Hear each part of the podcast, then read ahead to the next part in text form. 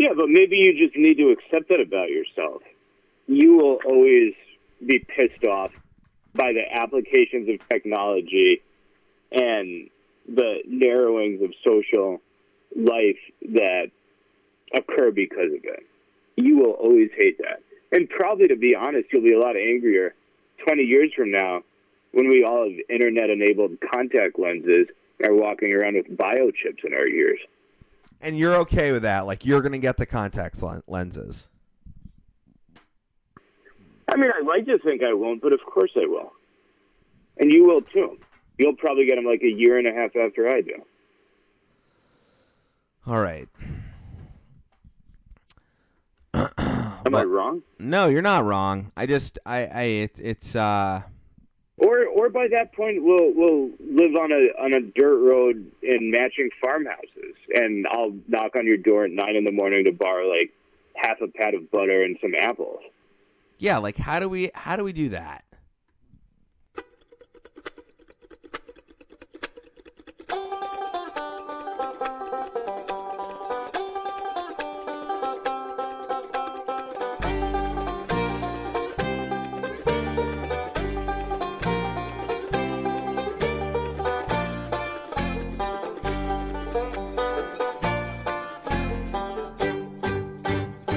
Welcome to Landline Podcast. I'm a professional voiceover artist that Alex could never have actually gotten unless I was his friend from 10 years ago.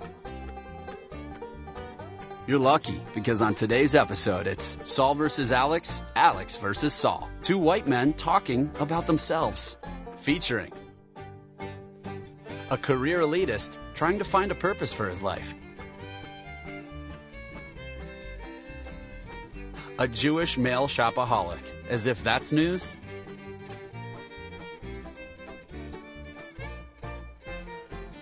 You're listening to Landline.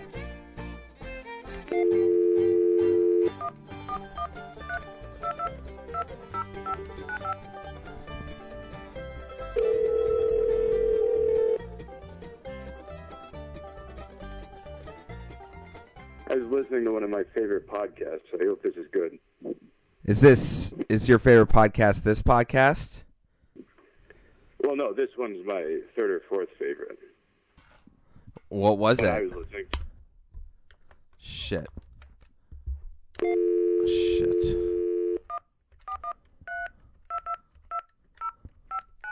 Don't ever mention another podcast on the show again. Well, in time, maybe our podcast will be my favorite and the world's favorite. I guess the only way we can make that happen is if you're the only guest. Well, yeah, and if we spend more time sitting on a porch talking about podcasting and less time doing it over the darn cell phones. How are your AirPods, Saul? The world wants to know. They bestowed a clarity upon my ears the likes of which I haven't felt since about the age of four. So you're you're a They're good with them. you're a pro. Do you have an iPhone 10? Like, just put your cards on the table. I don't have an iPhone iPhone 10. Um, you can see that even you asking me that made me stutter as though I was lying about it, but I actually don't, and I'm proud of the fact that I haven't bought one. Well, here we are. iPhone 10. welcome back to Landline Podcast. It's your old friend Saul. It's your old friend Alex. We're recording this on a Sunday, but of course, for you, my fair listeners, it's Tuesday because you're seeing us next Tuesday on Landline Podcast. So glad to have you back. We really appreciate the uptick of support. Our listeners are skyrocketing. Our listens are skyrocketing. Actually, saw one of the most popular shows of last week was a archived episode of the two of us. So that goes to show how much quality content we're about to produce in the next hour and change. Now, when when will we have been podcasting long enough that we can refer to earlier seasons as vintage throwbacks? I think right now. I mean, I think it's up to marketing is in the eyes of the producer. So any anytime we want to start marketing our old episodes, um, what do they what do they call those in terms of uh, like when you sell your entire library to the you know a different content provider? It's like the archive. What's the official terminology? How much do you think are? That's something like it's something like Backpage, except I think that's for escorts. well, we'll get to escorts. Um, it's Sunday in January. It's the NFL playoffs. It is mid-season of people's New Year's resolutions. We all know those last between five and six weeks. So by now you're out halfway through whatever health and wellness promise you made to yourself. Um, and today's episode is going to start there. Uh, Saul and I are definitely two sides of the same coin. Um, he is chosen. Now, first, first, a brief interjection. Do you think anyone sits up on January 1st and says, I really want to spend this year getting a lot more fucked up? Like eating worse, drinking more, maybe taking up smoking? yeah.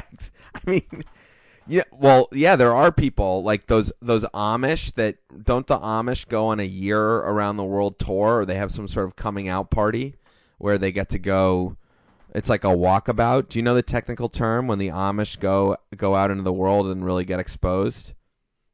As a Jew, it's my standard policy not to comment on the strange habits of other minorities. All right, so you're right. Uh, all in all, there aren't few people. There are few people who do that, but there maybe we would all benefit from a little bit of uh, of of a dose of that reality uh, and goal making that we can actually accomplish and there's there's a couple of things in that area that I really do want to talk about today. This idea that we are sort of half-assing somewhere between purity and uh, pleasure, and the result is like a, a middling drunkenness with a mild hangover versus some sort of earth-shattering LSD bender with a you know new lease on life the next morning. But um, before we get total, to it's a total, it's a total white wedding dress syndrome. You want to look pure, but at the same time, everyone knows that you're probably going to get fucked. Yeah, I get. I mean, I guess. Um, but Saul, here we are. It's January fifteenth for all intents and purposes, and you're 15 days into your month of sobriety. Uh, this has been an annual tradition for you for how for how long? How long have you chosen January as a month for clarity and um, purity and uh, puritanism? Since 2018. Usually, I choose a different month. Because really, is that is that true? This year, it just happens to be January. All right. Well, how's it going? Because I got absolutely drunk last night. I got my first good drunk of 2018 last night. So I have a hangover. I have some toxic shame. I have a bunch of cultural criticism. I have opportunities lost. I have fears around my alcohol consumption. I think we should just talk about what it's like to be a functioning 35 year old alcoholic. So I would love to hear. Let's get, let's get into it. Let's get into that.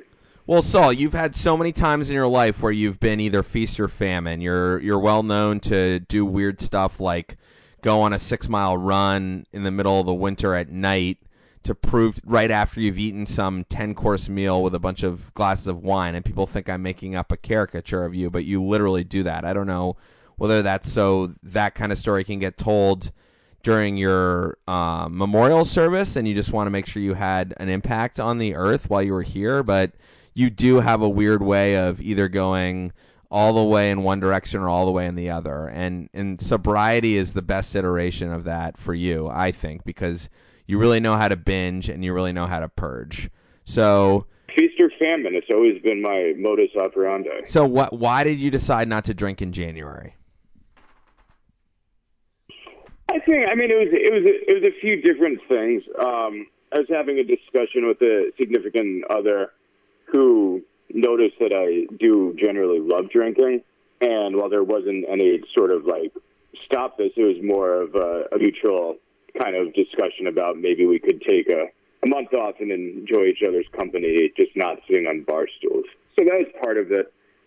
Part of it is honestly that I feel that hitting the reset button every now and then is important, whether with U.S. Soviet relations or with your own, you know, regard to alcoholism.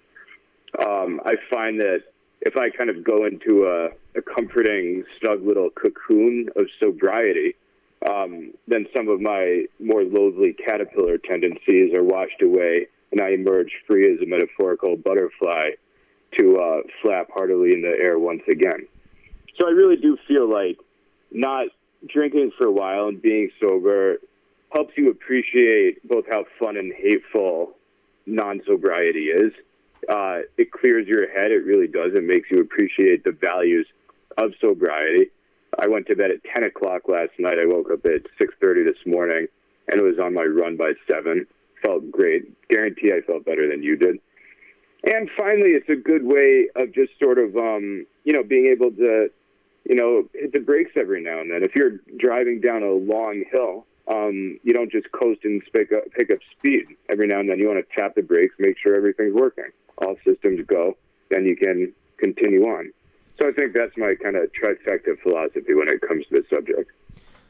All right. Well, we're going to get into if you're just proving something to yourself in order to allow you to binge even harder those other 11 months, because I think moderation is the one major feature of both of our drinkings that com- is completely out the window, or is at least maybe it's not out the window, but it's definitely a challenge. I just want to compare my 5:30 or 6 a.m.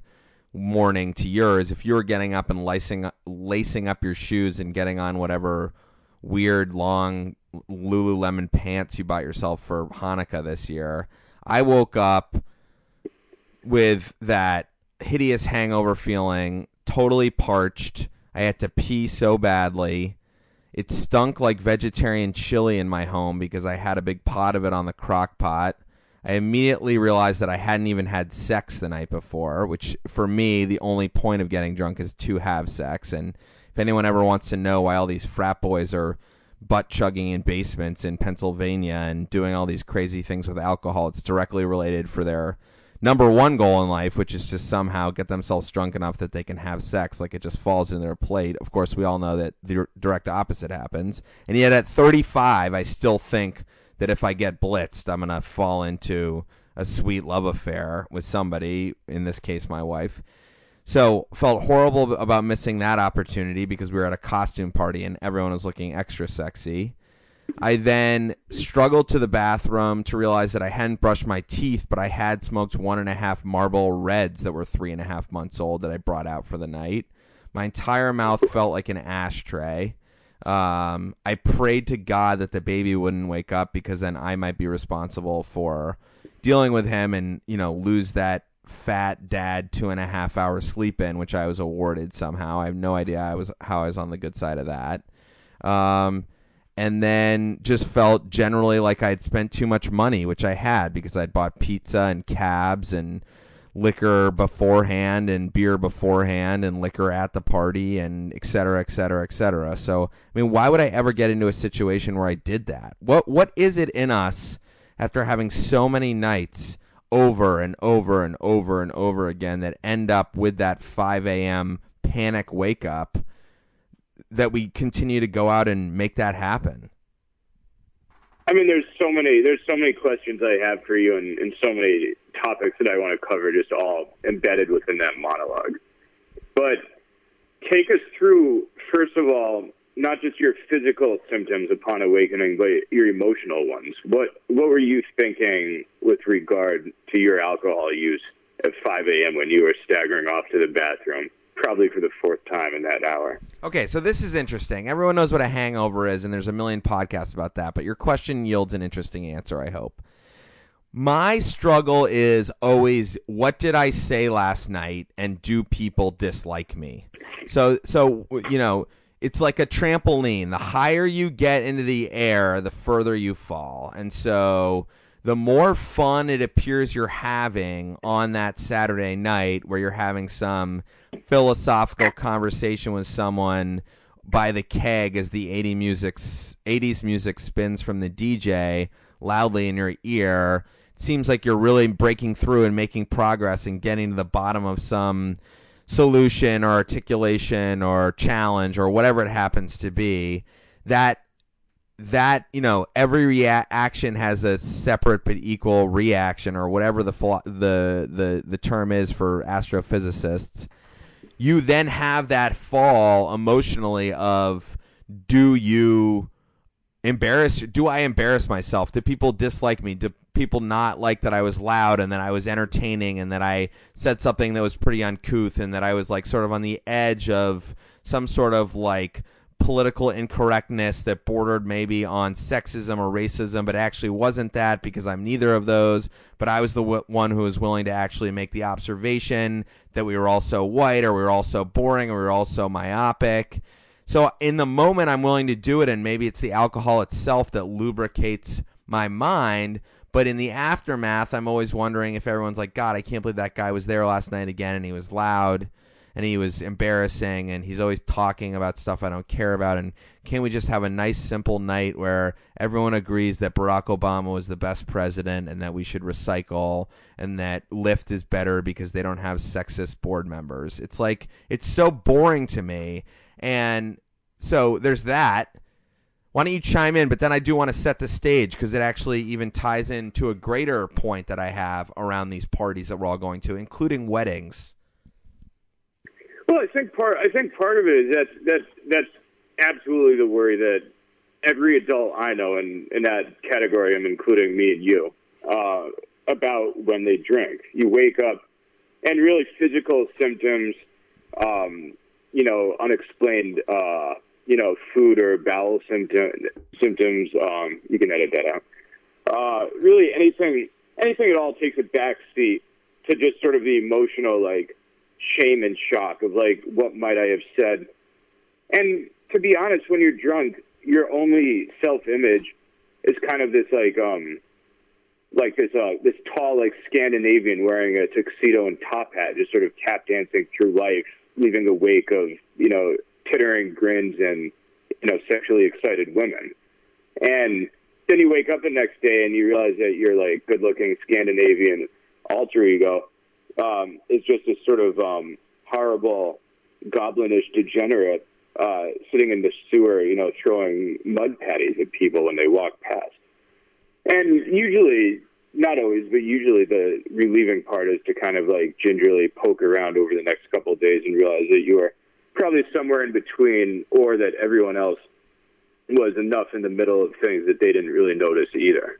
I think that's one of the great redeeming things of going to a party and misbehaving, is just banking on that fairly likely statistical chance that everyone around you was, if not drunk enough to not remember anything that you said or did offensive, at least drunk enough to sort of um, write it off, or maybe they weren't really paying attention to you in the first place dealing with their own thoughts.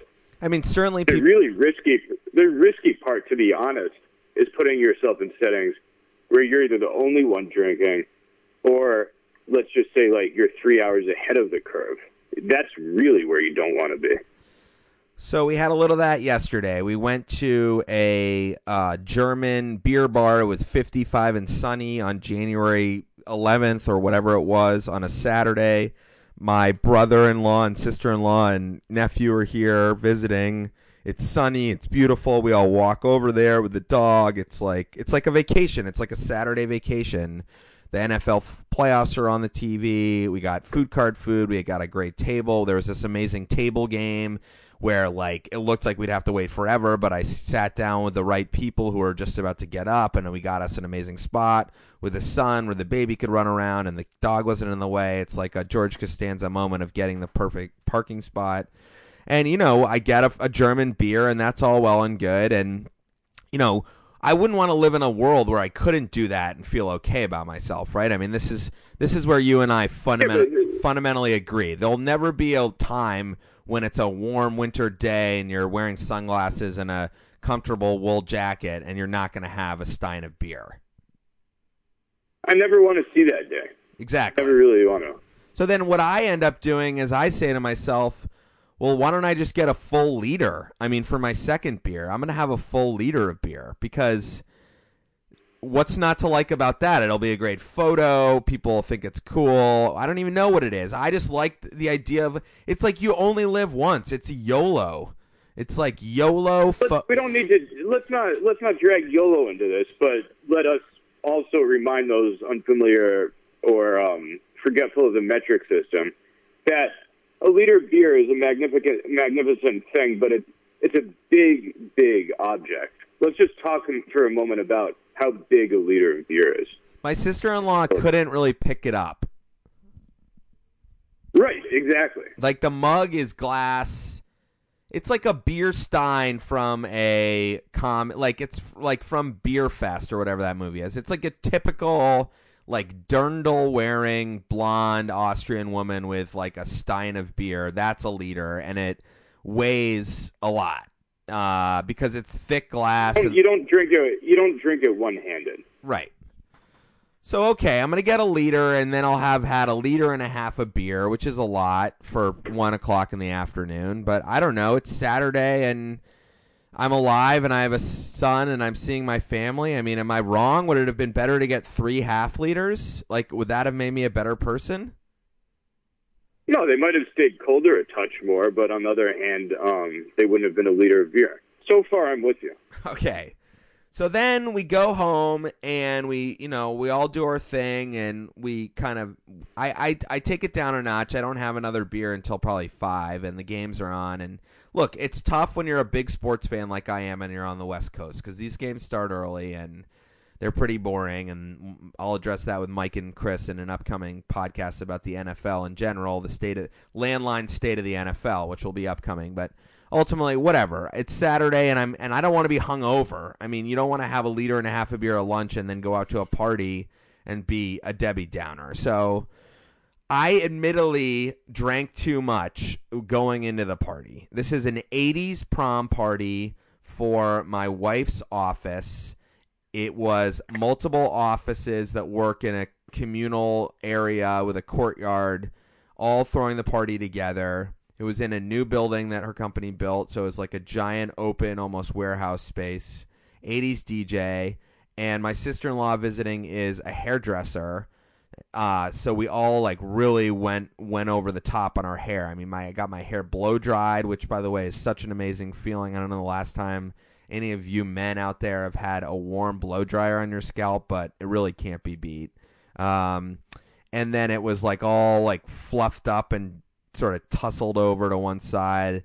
I had a big suit on and a gold chain and all this chest hair coming out, and the girls looked awesome with their hair, and it was amazing. So we go to the party, and it's great. Well, so just just just to say, so far you're describing a situation where, if anything, you hadn't been drinking enough before showing up. Right. So, you know, I was up there and I had been smoking a little weed too, which is legal in Oregon, and I don't care what any of you think of me. And, you know, maybe I should have had a better strand of weed, but I mean, this gets to the main point. Like, let's get to the damn fucking part, as they say in Don't Be a Menace to South Central while drinking my juice in the hood. The, the reality is we get to this party there's a couple kegs of beer there's some serve yourself liquor. I made myself tequila. There are jello shots so they're like you know they want people to get a little tuned up. Anyone who's anybody in oregon has their own weed to smoke so it's not like you have to ask around. Like i offered my weed to somebody out on the deck at one point and like you know they said no but there was no judgment there. But here's my question saul and i've been saying this about weddings. Why are we at a point where or not why, but I am angry that we have now decided alcohol and weed are the two drugs that are okay for all ages, social situations. And when we want to tune it up a notch, when we want to go above and beyond, we want to feel like we're making that $80 baby, babysitter really worth it and we are going to make our wives our our wife's incredible outfit worth it 9 months after she's had a baby that we're just supposed to use two and a half times as much weed and alcohol because all the other drugs aren't allowed to be mentioned. They're not allowed to be used. They're not allowed to be like obtained in any sort of efficient way where we could pool some money and get them. And this is what I think about weddings. Weddings should have a hard drugs area where the people who are interested in really dancing until three in the morning can do a little ecstasy or a little mushrooms or a little acid or a little mm, cocaine or whatever it is. I mean, these are naturally der- derived substances at some level. They've probably been laced with chemicals since then. And you know what a good 80s prom party is? It's a bunch of people blown out on cocaine, dancing to Flock of Seagulls. It's not a bunch of people full of IPA dancing to Michael Jackson. So like that let's talk about that. Isn't is it my fault I drank too much or is it society's fault for not offering me better drugs? Well, me personally, I think it's indisputably the latter. Uh, and I think that you're making some actually really intelligent points about the shittiness of drug availability at weddings. I think 100% when you're throwing a wedding, you don't need to be thinking about any question except what's going to keep people on the dance floor for the maximum amount of time until some sort of bad noise complaint or episode shuts everything down. That should be the driving force behind every part and every stage of wedding planning. Now, granted, I've never had a wedding myself, and granted, I've skipped more weddings than I've actually attended, and I've not been invited to more weddings than I've skipped. But still, the point remains that I completely agree with you. I think there should be a, a sort of like um like they have photo booths set up at some weddings. You should have one of those, but like full of drugs. And when you want to go do them, uh, you go behind the curtain and you come out and realize that you're ten times more fun than all of those waterlogged IPA soldered staggering around, barely able to put one foot in front of the other. And if you compare it to history, like if we take a Braveheart era wedding scene from a movie or a book or a fairy tale, there is some level of um, it's the same thing as the diamond conversation we had a few weeks ago, which is there is a scarcity of alcohol in those worlds. So on a wedding night in at Midsommar, spelled M I D S O M M E R, there is a bunch of mead and you know honey wine and you know maybe like uh, boysenberry liquor that's pulled out of the cave or the you know the storeroom. And everyone is having this fanciful light summery dance until the sun comes up moment. And there are bagpipes. Or, or in the case in the case of the historical uh, hungarian wedding from the 1400s I was reading about two days ago. You roast a thousand pound ox that it takes 20 strong men to carry, and you just eat that until you get sick. so, so, but like it is like this fanciful, incredible thing. Now everyone can just take an Uber and slap their plastic down and get shots of you know whatever George Clooney's tequila is, Dos Calientes or whatever, and you know, everyone's been to a bottle service in Vegas at one point, and people are complaining about a wedding before it even gets to like the toast because of how something's decorated or why the ceremony took so long. God forbid it's in a church. Everyone hates that. And, you know, so there's no sort of fanciful excitement around the consumption of the giggle juice so instead, we've replaced it with just mass quantities of some sort of hip cocktail or beer or hot champagne or whatever that everyone's like, oh, great, they had this. Like, let's do an Instagram post with it. Like, that was a good party. They had Vouv or Vove or Veuve or whatever you're going to call it.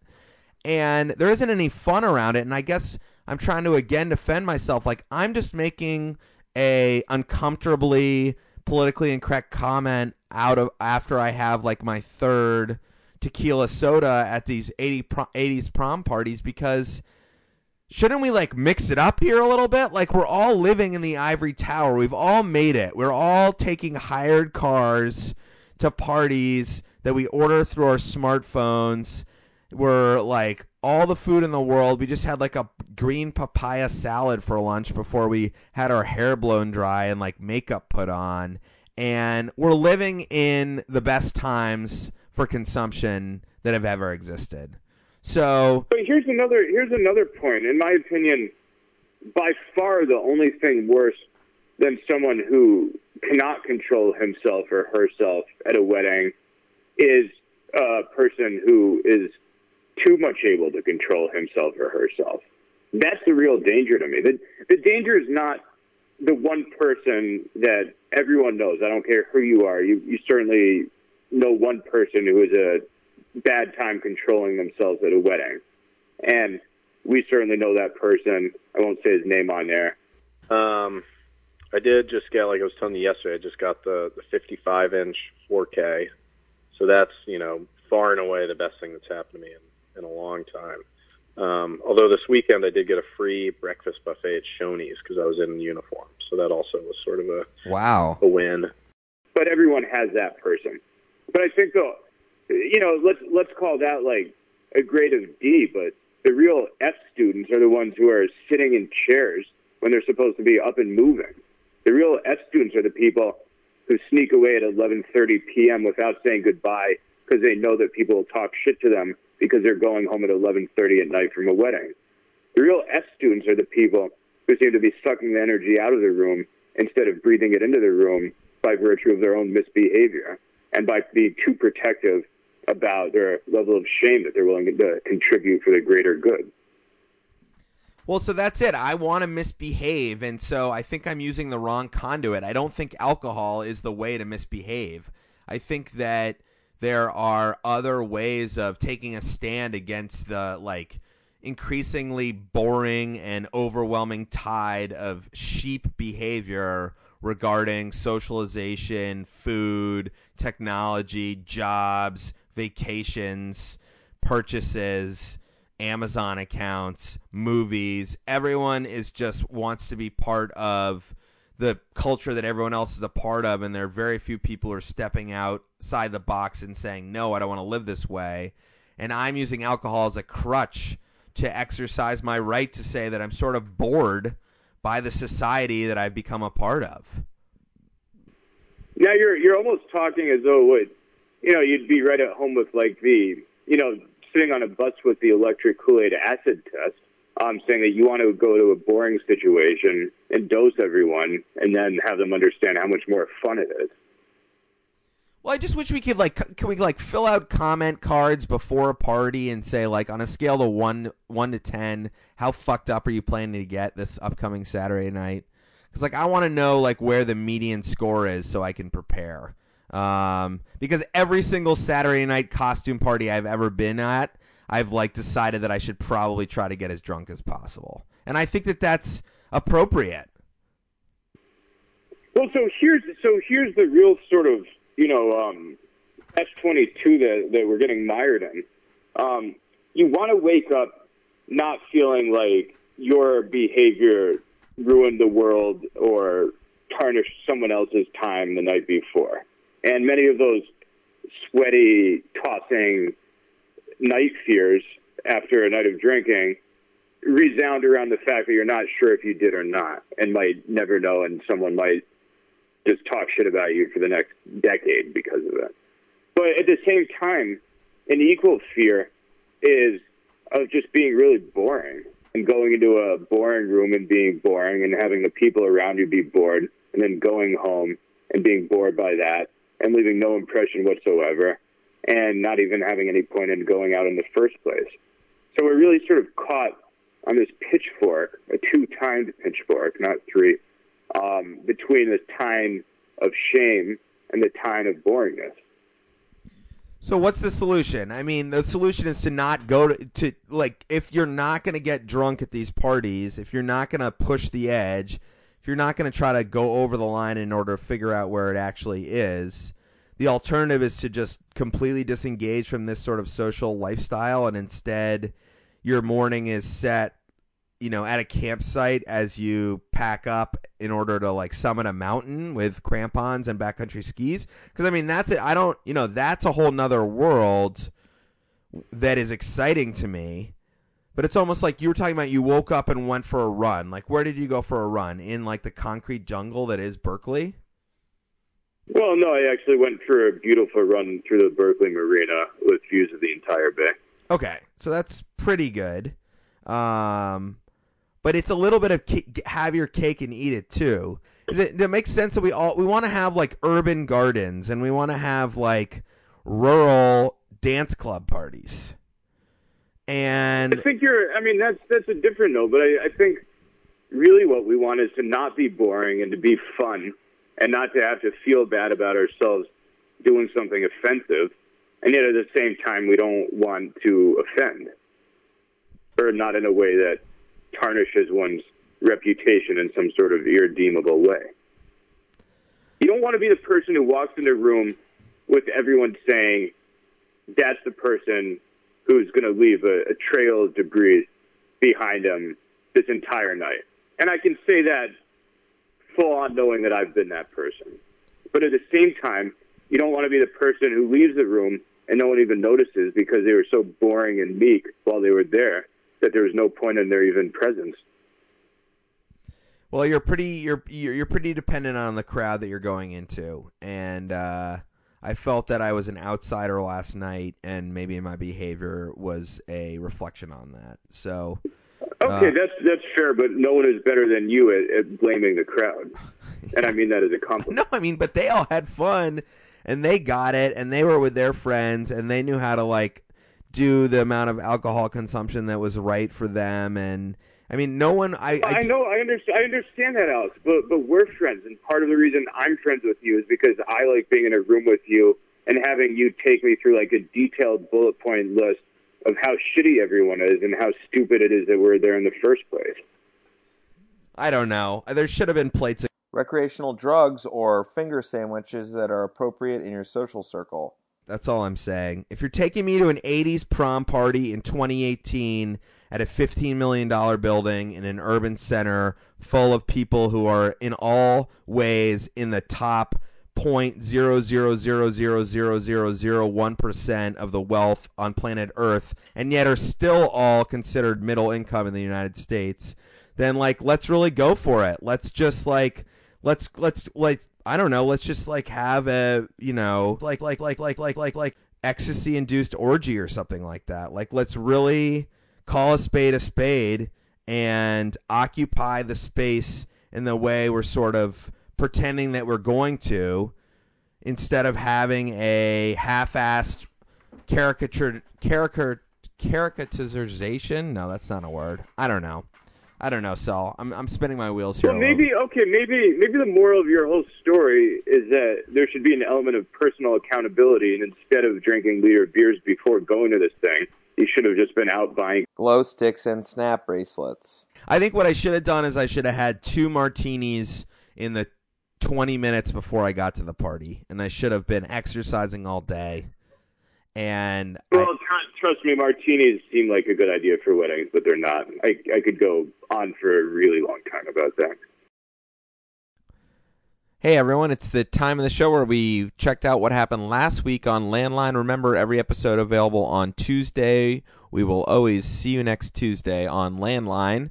We talked with Jeff, the hedge fund thousandaire, about his stock portfolio, his picks for 2018, the rise and future fall of Bitcoin, and a lot of other fun stuff, technology, commercial real estate, etc. Let's give him a call, ask him how he thought the podcast went.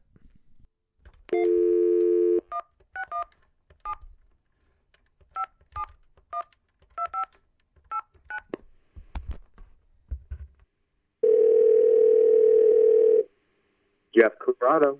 Jeff, you're on landline. How are you doing, Alex? Doing great. How's your reentry to Boston? Uh, it's good. Uh, stomach problems have subsided, but uh, I've lost substantial weight since you know Portland. So you know I had a little bit of uh, uh, you know hidden benefit of I guess coming uh, up to you guys. How are you doing? Things are good. We uh, have had beautiful weather. I just did a long podcast this weekend that people are listening to right now about functional alcoholism as a 35 year old, which I think you have some insight into. You've been, you've you've you haven't had a drink in how many months? I don't know. I haven't had a drink in like maybe. Well, I I had one day in Oktoberfest uh, because I decided to plan that before I actually stopped. Decided I was gonna stop drinking at least for the time being. Um, but you know, once you chase that dragon, you know it's hard to hard to get off the sauce. Yeah, my guest this week, Saul, is doing a sober January, and I don't know. I think it's a it's a it's a a 35 year old, well educated male in the United States. I think comes to a time with drinking in their mid 30s where they kind of have to figure out what road they're going to go down, and I think the road of uh, compromise and what's the word where it's not either binging or purging someplace in the middle can't even think of it that's how bad i am at it. Moderation. Moderation is difficult to achieve. Anyways Yeah. um what did you think of the podcast? Have you been spreading the word about landline in new england I have. I actually had a buddy that went back and listened to a couple of more, and he's actually kind of been in the brainstorming phase of you know some his own concept, and he really actually enjoyed uh, listening to your stuff, and I think he's going to draw some influence from it as well. All right, great. And um, was it weird to hear yourself on on the internet? I know you're not used to things like that. No, you know, actually, you made it very easy to have organic discussion, and I think you know when I listened to it, I started off a little nervous, and then kind of cleaned up towards the end, and then or, or in the middle, and then maybe uh, slowed down a bit towards the end. But uh, no, I enjoyed it very much. All right, and has anything come up in your mind since the pod regarding your your stock stock market prognosis for 2018, or like have has anything as you've re-entered the world of blank, boring commercial real estate that we talked about in the pod? How like what have your some post pod reflections been? Yeah, so um, a couple of things. I mean, the market just continues to go higher you know, it loves these types of stocks that, uh, you know, I was talking about the high cash flow domestic businesses that are now getting a huge tax cut. Um, you know, you're getting some good news out of the economy as well, which is kind of interesting. I'm not sure. Did you see Ford is going to invest over $10 billion in EVs? I didn't see that. I saw that the Honda Accord was the 2018 car of the year, and I saw that GM is really into driverless, but I didn't see the electric vehicle by Ford uh, thing. I wonder how that. How's Trump going to spin that for his positivity for the economy if he doesn't believe in global warming and loves burning gas? Well, the good. So I never understood why this is not a bipartisan issue here. You get margin expansion. It's more, right? I think it all comes down to oil employees, you know, EVs take away, right? Because you need people on the ground pulling the oil out of the ground. So I think that's purely why you can't see him come out pro EVs, but I just never understood. I mean, there's so much cost savings we can get. Yeah. Um, but uh, what I was actually going to kind of get into is I had uh, dinner with my old mentor last week, and he's a fund manager in town, and he had an excellent year. Uh, and we were kind of talking about the same thing that you and I were talking about, except he's more of a growth manager. He likes to look at companies that may not earn huge profits, but five years from now will look really cheap. And we were kind of talking about, again, you know, what could perform well, what couldn't. And one of the things that came up was small cap biotech has had, you know, some amazing winners over the last decade, let's call it. And, you know, it looks like there's a lot of good tech in the hopper. But given that that space really doesn't earn high profits and it's kind of a binary, uh, let's call it uh, a binary, um, process where if the drug doesn't get approved, the stocks get you know slaughtered. Uh, you could see some you know interesting stuff go on, I guess. But I think you know that was the most interesting discussion I had over the past week was trying to figure out what was it going to outperform the market and what wasn't, because that's really what a fund manager manager's job is to uh, beat the market on a risk-adjusted basis. Let's call it. Um, so well, it, was an interesting discussion. Well, that's the kind of insight we had last week on Landline. Remember, folks, you can find it on iTunes, Stitcher, SoundCloud. Jeff and I talked Bitcoin. We talked infrastructure spending. We talked the tax plan. Jeff is very informed. He's got some picks, uh, some non traditional picks, and he thinks Netflix is going to build or buy a movie theater chain, which would be awesome if you had a subscription to a movie theater chain through your Netflix. So we're going to leave it there. Go ahead. Oh, oh, just really quick. I found out that there is a business that's doing this right now, and they already have a million and a half subscribers called MoviePass. So it's out there. There's a subscription model. I think this is prime time uh, that there's, you know, to gain exposure to the cinema space, it's really beat up right now and could do very well. IMAX is publicly traded. It's kind of interesting. All right. Well, for next time, and we are going to have you back. Can you do some research in your free time on how you could sh- how one could short the NFL? Because I've been talking for years on this podcast about how I feel like the NFL is in its ultimate decline. And although this weekend's games were more fun than ever, I guarantee the ratings were down. And I'm really fascinated by this idea of less and less people playing football and less and less of a supply of quality players. The overrunning of replay, all the stoppages, all the commercials, all the product tie ins, all of the screens in the stadiums. I think it's a recipe for disaster. So maybe next time we can have a conversation about that. Yeah, I, I can tell you why I think WWE, which is a publicly traded stock, plays into that because Vince McMahon is going to try and launch the XFL again. So that would be an interesting discussion. Let's plan on it next time. All right. Thanks for coming, Jeff. Thanks for potting. We love the show. It had great ratings. I'm telling you that because I'm the master of the ratings here, or something like that. I'm just trying to have my Trump moment. It was amazing ratings. It was the biggest ratings of all time. And actually, actually, it was good ratings. Good. All right. Good. Yeah, I'm glad we broke. Uh, did we break ten? What's that? Did we break ten listeners? We have more than ten listeners. We have an exponent. We have an exponential number above ten and we're still chasing Rick Steves. So for all of you out there who like a competition, help Landline beat Rick Steves by spreading the word, telling a friend, and you know soon I think I'll take newspapers ad- ads out, and we're gonna you know everything is cyclical, Jeff. I think we should start investing in newspapers. It's time for them to get hot again. Warren Buffett's been buying them. You smart people are talking that way. So, anyways, um, yeah, I don't want to, you know, filibuster your uh, your your new episode. So let's uh, let's plan to follow up in a couple of months. Let me know when. All right, buddy. We'll be in touch. Stay warm. Enjoy the chowder and go Pats. Go Pats, my man. All right. Bye, bye, Jeff. Well, I mean, well, where are you now? I mean, you're sober for two weeks, so what like where what is your relationship with drinking? Like in two more you're so stubborn that you're somehow able to actually not drink. How's it going for you? Like when is when has been the hardest time to turn down a drink?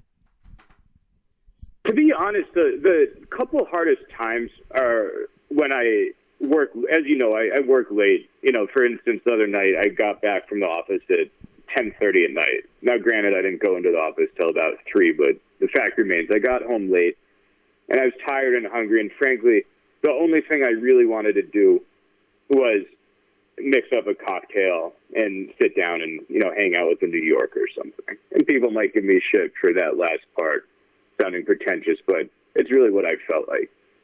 Or yesterday, for example, also at the office during the day, coming back, turning on the Patriots. Uh, I would have loved to pop some sort of cap off some sort of beer and have that accompany me instead of unscrewing expensive half liter of Pellegrino. And so, I mean, there's times you know it's it's it's those issues.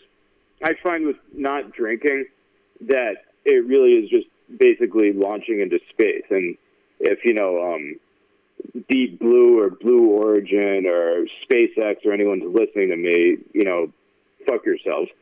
But essentially the the first week you just have to get out into orbit and power through it. You need your engines firing. You need that booster rocket just just crushing you along.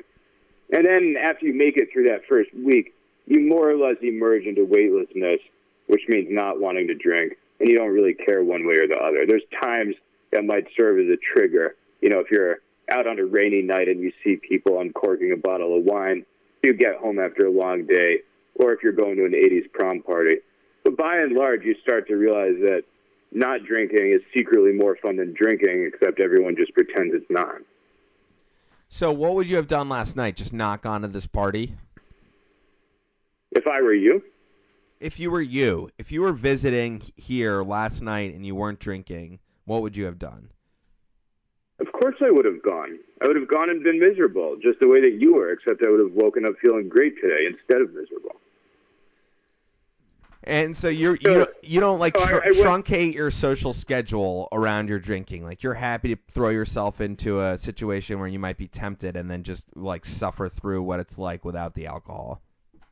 I years uh, several years ago, while I was not drinking, I went to one of our good mutual friends' wedding, and I wasn't drinking during it. And as you know, our group of friends doesn't like that sort of attitude.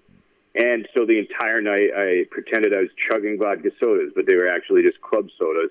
And I had the bartenders put in extra limes to try to fool people. And did I have the best night of my life? No. Was that the best wedding of my life? No. But you have a responsibility and you carry through. All right. Well, what do you think I should do? I mean, do you think I need to go to AA or do I have a problem? I feel like I, I have one and a half beers every night, and then every third Saturday I really get tuned up. And occasionally on a Saturday, I'll have three or four beers by myself. You know, I mean, like at the house.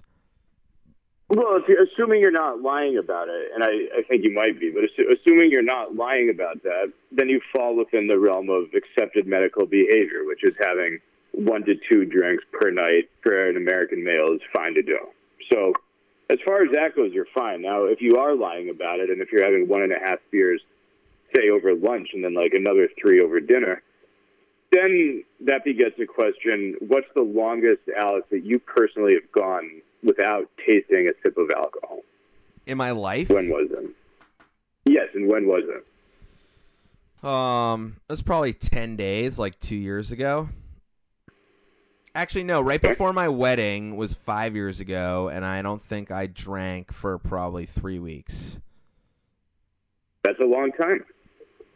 And I, I do I think it's an interesting topic for just us to comment on this sort of like day versus night because I know that in the wor- area of the world we grew up with, although our parents certainly come from different lineages and different you know cultural norms, that drinking before five in New England is like a problem sign.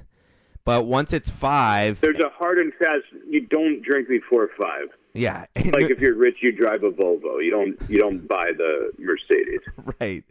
So you know you can get home to Riverside on the train um, from your New York office job, just like Mad Men shows, and you can have a half a bottle of vodka or a whole bottle of Dewar's or whatever it is, but you're not drinking. Although in the Mad Men world, they were all drinking at lunch. But you know, you know what I'm saying. Basically, like there aren't a lot of mid. It's not accepted. It's not acceptable. No, there aren't a lot of midday beers. There, you know, now the West Coast is a different world. If you're going sailing in Sausalito, then there's some anchor steams in the galley, um, and everyone might be having one, or some you know flinty rosé that your friend's brother-in-law's winery made. Um, but I don't necessarily know that that sort of timing thing is the best judgment of alcoholism. Um, if I think the question I ask myself is great, I could stop drinking, maybe I should. Who gives a shit?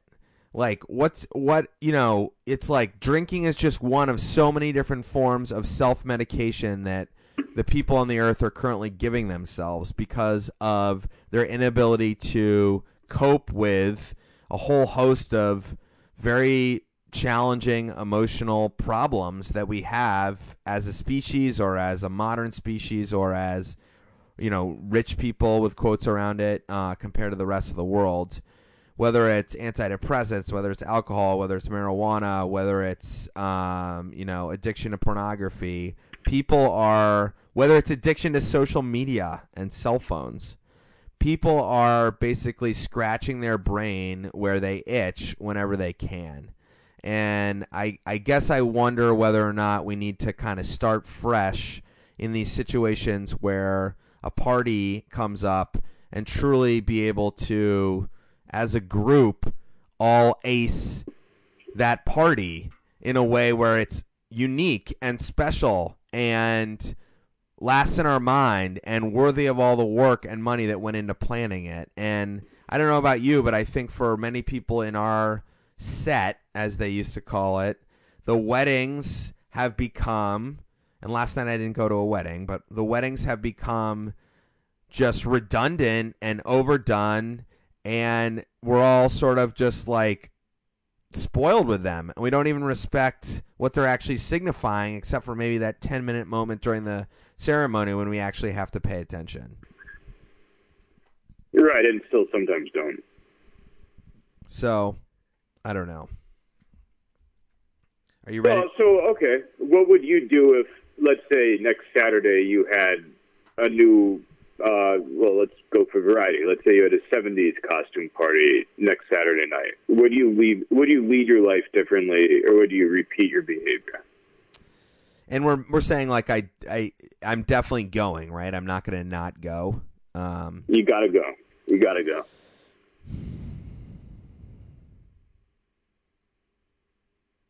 yeah, I think I would probably exercise the day of number one. I would come up with a time during the day where I wasn't allowed to drink before, not because of some cultural norms, but because it seemed like the best way to actually have a good time. Um, I might ask to have a job at the party just because that keeps me sort of occupied. I mean, that's another thing about me. I've thrown so many parties, I've catered so many parties, I've been the one selling brick oven pizzas at so many parties that just standing there idly making chit chat. I mean, I'm in a 70, I'm in an 80s costume last night trying to tell people about what it is I do for a living and it just seems so stupid. It's like That sounds horrible. it's like what are we so what what what like what are some topics we can talk about? We can't talk about Trump. We can't talk about politics. We shouldn't be talking about work. I don't want to talk about commercial real estate development in Portland. I don't want to talk, you know, it's like what do, what what common conversations that you ha- do you have with strangers that are meaningful? Um, I didn't answer your question, but I think you know me being me picking up trash, me refilling the chafing dish, me making sure the beers are cold. Maybe me stand like maybe I should have put the kegs behind a table last night and put myself behind that table and become the bartender.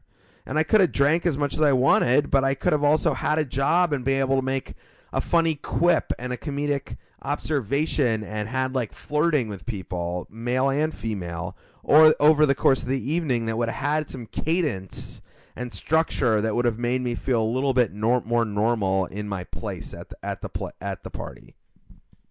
Well, I, lo- I love that, and, and let's face it, part of that is that you're your finest in social situations where you can come up with that sort of activity. If if you're outside, you want to be the one to set up lawn darts. If you're inside, you want to be the one to pour a cocktail. And while doing that, um, that makes you shine more of what your pe- personality and humor is. I think I think that you're at your worst where you have no control over your setting and where you're just kind of stuck against a wall trying to figure out what you're supposed to be doing. Well, that kind of bridges to another topic we were going to talk about, which is friendships. And Saul, you mentioned in our pre-production meeting for this podcast. By the way, hope you guys are enjoying. 503-894-8480 is the landline number. You can listen to us on SoundCloud, iTunes, Stitcher. Number one thing you can do to support the show is tell a friend. We need you to continue to do that, and I do see the numbers ticking up aggressively on our statistics. Remember, the goal for 2018 is to have more listens than Rick Steves' International World Traveling Guide. So, thanks again for listening. Pass the word on about Landline. So, Saul, you were mentioning that you had an opportunity to really forge some great new friendships at the conclusion of graduate school, um, and that Uh, at the, dura- the duration of graduate school. well, I mean, you must have had friends in grad school, but they've fallen off. Because I have had some experiences in the last few weeks that are directly related to my performance at the party last night, my enthusiasm for talking to strangers, my lack of a general friendship group that I can rely on for healthy socialization, and my reliance on technology as a means of getting those friendship pats on the back. So I'd love to hear your kind of point of view on that and some of the second guessing you're doing yourself. Well, it's an interesting thing. I, th- I think that, or it's not an interesting thing, but I'll still talk about it as though it is. I think that when I was in grad school, I had at least a half dozen people who I considered genuinely close friends. And there were, you know, there's another smattering out there, you know, who you, you kind of move in the same circle and you like them and sometimes you don't like them and you just pretend to and, and so forth. That's grad school life. But at least a half dozen people who I, if you had asked me, where will you be in, in 10 years in terms of your friendship, I would have bet anything that we'd remain very close. Whether that means having the occasional phone conversation, getting together once or twice a year, um, sending each other funny text messages, planning a reunion that we're not actually going to go to, you know, whatever, however you define that. Well, it's been 10 years, just about. It's coming up on 10 years. We're now in, approaching the 10th year of me graduating grad school. And I find that out of those people, I almost literally cannot remember the last time I saw any of them. I almost literally cannot remember the last time I, I talked to any of them. Out of those six people, I should say. And those friendships um, have just sort of become like um, not so much roadkill. It's not like they were like smashed and like scrambled into pieces by an oncoming vehicle. I think more like um, just sort of uh, to continue the animal analogy. If if it just like ran out of food and slowly starved to death and died by the side of the road, they have all been essentially extinguished by the passage of cruel time as well as geopolitics, meaning that we're just not in the same place. So I guess the lesson learned is you really got to hold on to those things or move to the same city, uh, or I don't even know. Uh, maybe maybe it's like an aquarium, and you just got to keep freshening the water and understand that some of it is going to get flushed away, and other newer water is just going to come in to replace it. Well, you, you, wor- you, you well, I mean, you work relatively independently, and so do I, and I think that's one of uh, the great realizations I'm having because I got through grad school much more recently than you did. But whether or not those people are actually, I mean, what is a great friend? Is a great friend a image that you put in your head of somebody because that's what makes you feel most safe?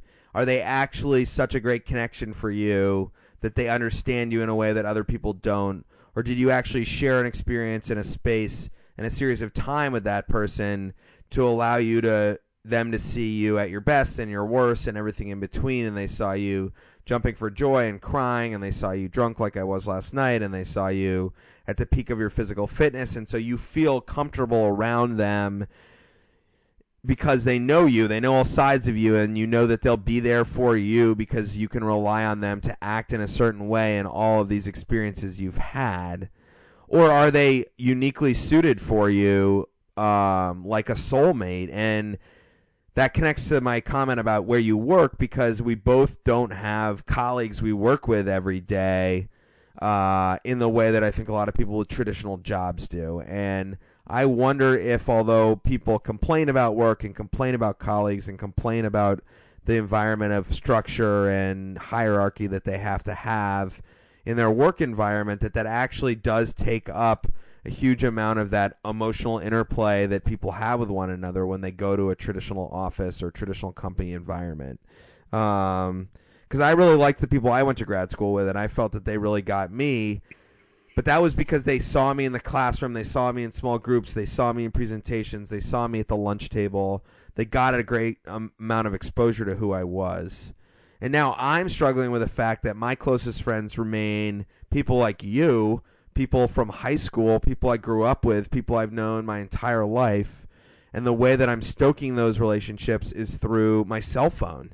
And that really, like a text chain about the NFL playoffs, which I'm currently involved in, like one that probably has 800 texts in the last three weeks between eight different people who are all gambling against each other. That is like my friend group. That is where I go right before I go to bed to check if somebody said something funny and that is the antithesis okay, of. What, so just so just to interject, do you do you maybe we're different on this? Do you genuinely enjoy when your phone like vibrates a lot and you look and you have 35 new text messages? Because I'm not on that chain, but I'm on other similar ones, or at least I used to be. Does that actually give you a good feeling? Because it doesn't give me a good feeling. Well, I'm these are people I like. I'm not. I'm not saying that this is like random strangers stressing me out, but when I look at my phone and I realize that I have 35 new things that I have to read about a subject that usually is not like exactly in line with like where my thoughts are at that particular moment, I I don't feel like this like loving vibe of friendship. Well, that's sort of Is that too far? Is- no, no, not at all. I mean, I think it's the kind of how like you and I like to use the toilet for a number two differently too. So it's just we have different styles for her, the appliances in our life. My cell phone is like a fluid, open door gate of laughs and stupidity and sports scores and checking my podcast and reading politicalwire.com. I don't have a Facebook account on it. I'm not on Twitter. And I'm not defending my use of a cell phone any more than you because I think that I'm just as addicted to everybody else. And this podcast is a way to try to break out of that. But what I'm saying is that, like, I think you feel your cell phone is a little bit more professional and sacred and that you don't want any like garbage on there where I'm like I I'll just fill my phone with garbage pretty early on and then be fine when it just like piles on. You know, like you have work on your cell phone, which I do too to a degree. You had JDate on your cell phone for a while. You had, you know, I don't know. I'm not trying to like make fun of your cell phone, but I just think you have a different standard um for Right. This is this is good.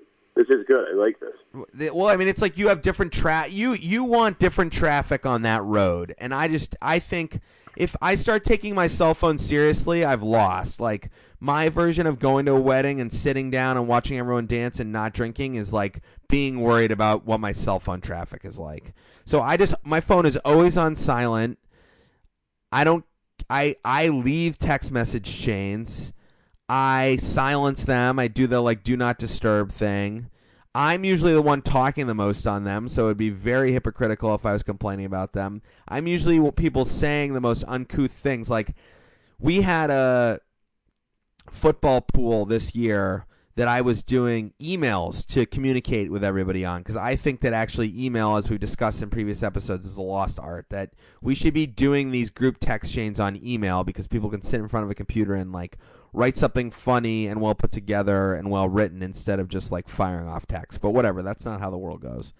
But what I did is it started out at there was a joke about micro penises because we bought a, a Chinese micro blogging stock with our with our pool money last year. So I changed it to micro penis and I started calling it the micro penis pool. So every time I wrote an email, I would put micro penis in the subject line. And then I just made that morph into like who has the smallest penis so that everyone who opens their emails up on their phone has something that says like so and so has the s- smallest penis of anyone in the subject line because I'm hoping to get them in trouble with their cell phone because I'm a nihilist about this stuff. So that's how far my point of view on this goes. And that was such a long answer. I'm just ha- yammering into this microphone. I'm sure everyone's turned this off by now. Um, That's fair. I think I think we approach our phones and what we expect out of them differently. but but let's get back to the, the the core issue here, Saul, which is that I'm using my cell phone as a way to feel that I have close relationships with contemporaries, and these people are in fact just friends from my youth who now live all around the country. And our text chains are like really show a level of love and humor that I don't see anywhere else. But is that good enough? If the funniest text chain on my phone is from my old friends, is that a service or a disservice to my mental health? I think that's fine. I think that's great. I really do. And you don't If think that's if that's like you, you don't like you don't turn that into we should all move home and actually make those jokes like over a pint at the local Irish pub. well, some of the people on that chain uh, did just that. yeah, that's true. But I mean, like, at what point are we just all so, so hypocritical? Like, we're not living in the moment. Well, we are hypocritical. All right. That's sort of the.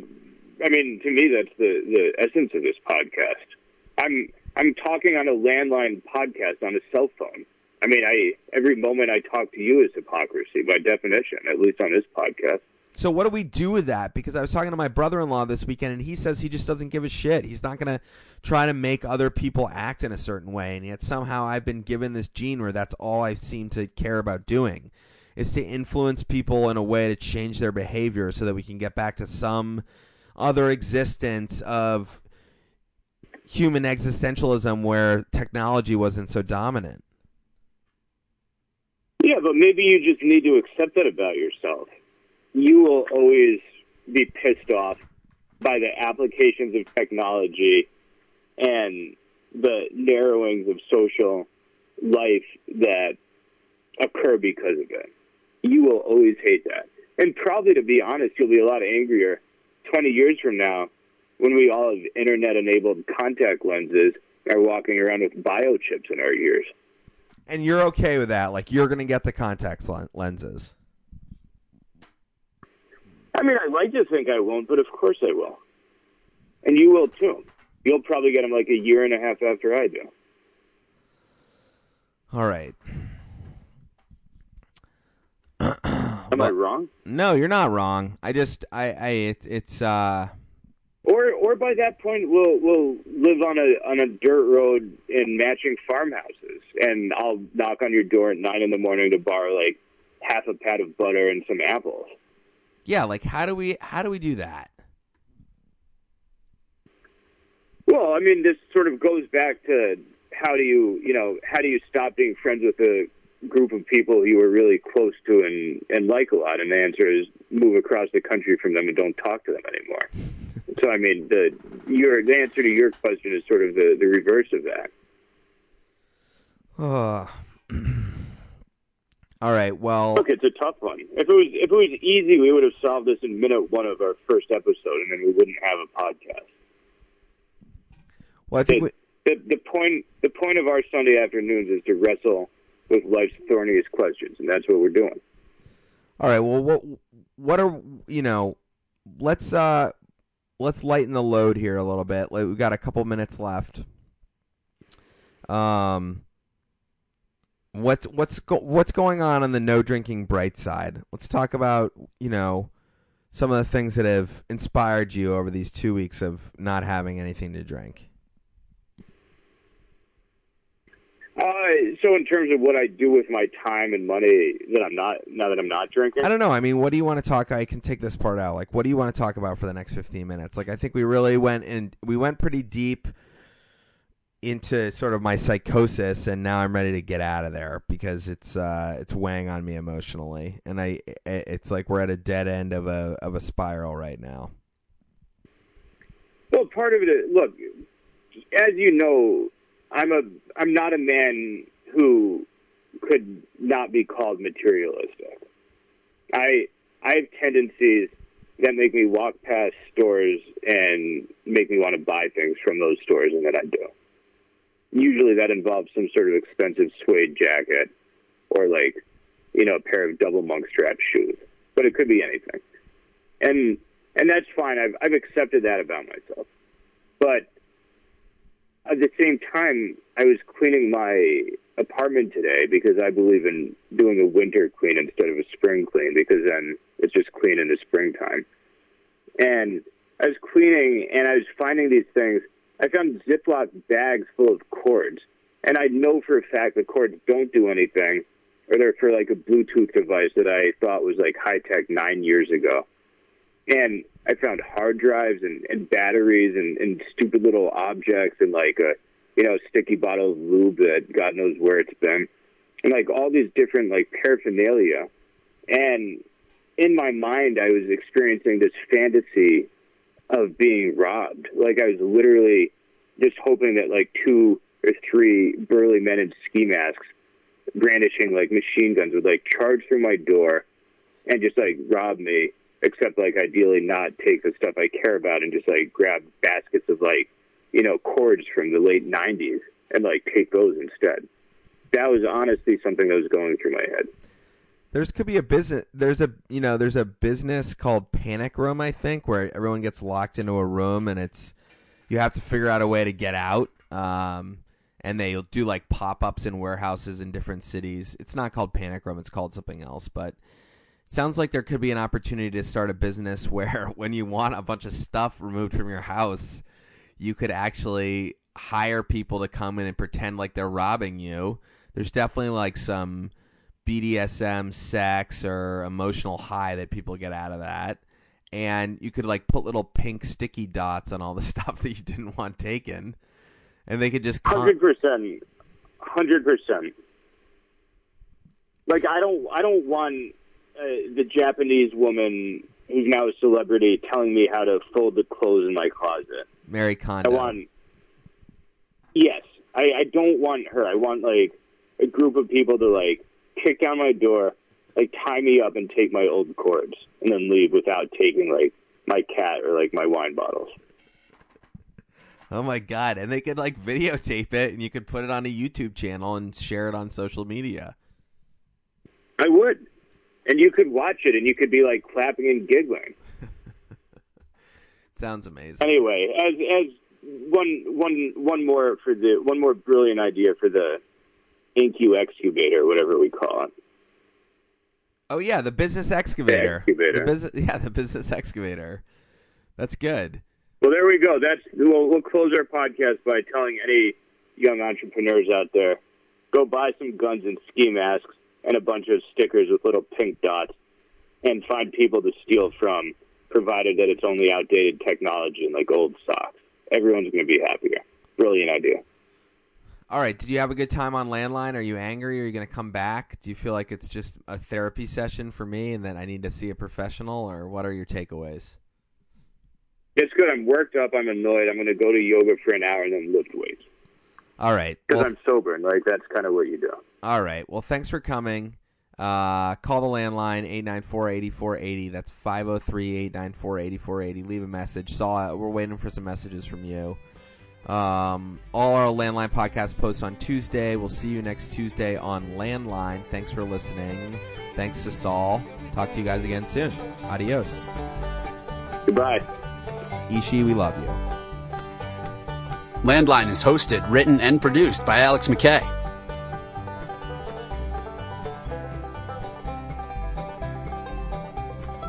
Music by the Pitchfork Revolution out of Bend, Oregon.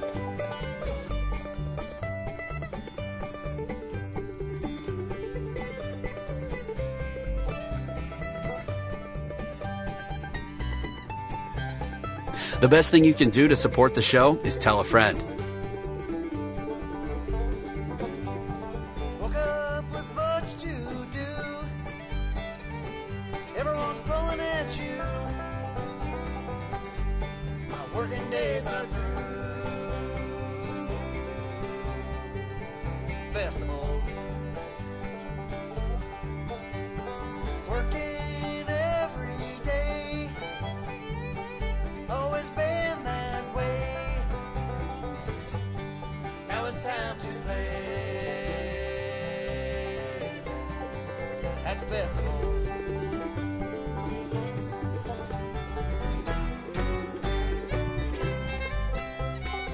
Taking this show to the top, baby.